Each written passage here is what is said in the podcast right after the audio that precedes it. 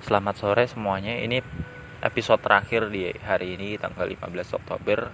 Karena udah mau maghrib juga dan aku mau nonton YouTube habisin kuota 1 GB ya per hari itu. Uh, aku mau nyikapin ya kasus-kasus yang ada sekarang. Sebenarnya aku menghindari banget topik-topik kayak gini. Tapi nggak masalah. Yang pertama soal kasus KDRT terus Lesti sampai cabut laporan aku kadang juga update ya berita-berita gosip artis perkembangan gimana. Itu yang pertama itu KDRT aku nggak menyetujui adanya KDRT tapi mau gimana lagi realitanya tetap terjadi. Mungkin aku bisa jadi salah satunya di masa depan tapi semoga aja enggak gitu. kenapa ya? KDRT itu menyeratkan bahwa laki-laki itu punya kekuatan untuk menghancurkan perempuan gitu seolah-olah. Tapi sebenarnya laki-laki juga harus bisa jaga emosinya harus sabar gitu. Kalau ada masalah ya diskusi dengan baik-baik gitu.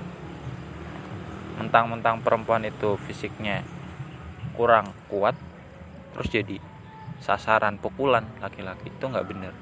Dan itu emang harus dihukum sih. Soal Lesti yang cabut laporannya itu hak dia kita nggak berhak menghakimi ya. Dia pasti punya pilihannya sendiri punya alasan tersendiri. Oke yang kedua adalah prank yang dilakukan oleh Baim Wong KDRT namanya prank semua prank aku nggak setuju.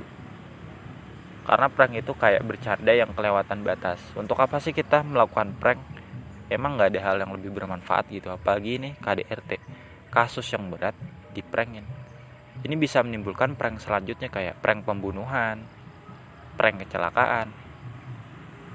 Kalau itu membuat dunia itu menjadikan kasus berat kayak korupsi, pembunuhan, miras menjadi prank seolah-olah menutupi kebenaran kasusnya bisa jadi polisi nggak apa ya akan menganggap semua kasus berat menjadi prank orang-orang menganggap semua kasus berat jadi prank atau bercandaan. Padahal nggak semua di dunia ini jadi bercanda. Namanya bercanda itu yang menghibur bukan merusak harga diri bukan merusak tubuh kita fisik dan hati kita. Itu udah bukan prank itu masalah yang serius menurutku. Jadi prank atas KDRT ini wajib banget dihukum dan diberikan hukuman yang setimpal. Yang ketiga itu uh, Teddy Minahasa yang terjerat kasus narkoba. Dia kan baru-baru aja dilantik jadi Kapolda Jatim. Baru kemarin. Dan aku menyayangkan banget. Seorang Kapolda polisi deh. Kok terjerat narkoba? Demi uang atau demi harta atau apa? Narkoba aja udah buruk efeknya. Kok ya masih jadi bisnis gitu loh aku yakin ini nggak cuma ini ada banyak kasus narkoba yang masih tersembunyi di dalam sana. Tapi kebetulan ini yang terungkap terciduk gitu. Eh aku berdoa semoga bisa dihukum dengan hukuman yang setimpal gitu. Dan semua kasus yang ada ya sekarang itu mendapat hukuman dan ganjaran yang setimpal aku pengen tuh orang yang bersalah tuh orang yang bersalah tuh emang layak dihukum. Orang yang nggak bersalah harus dibebaskan. Dunia ini emang gak adil tapi itulah realitanya. Kita harus pelan-pelan gitu untuk mendapatkan keadilan. Sekarang jangan takut ya masih banyak kok orang-orang baik itu masih ada.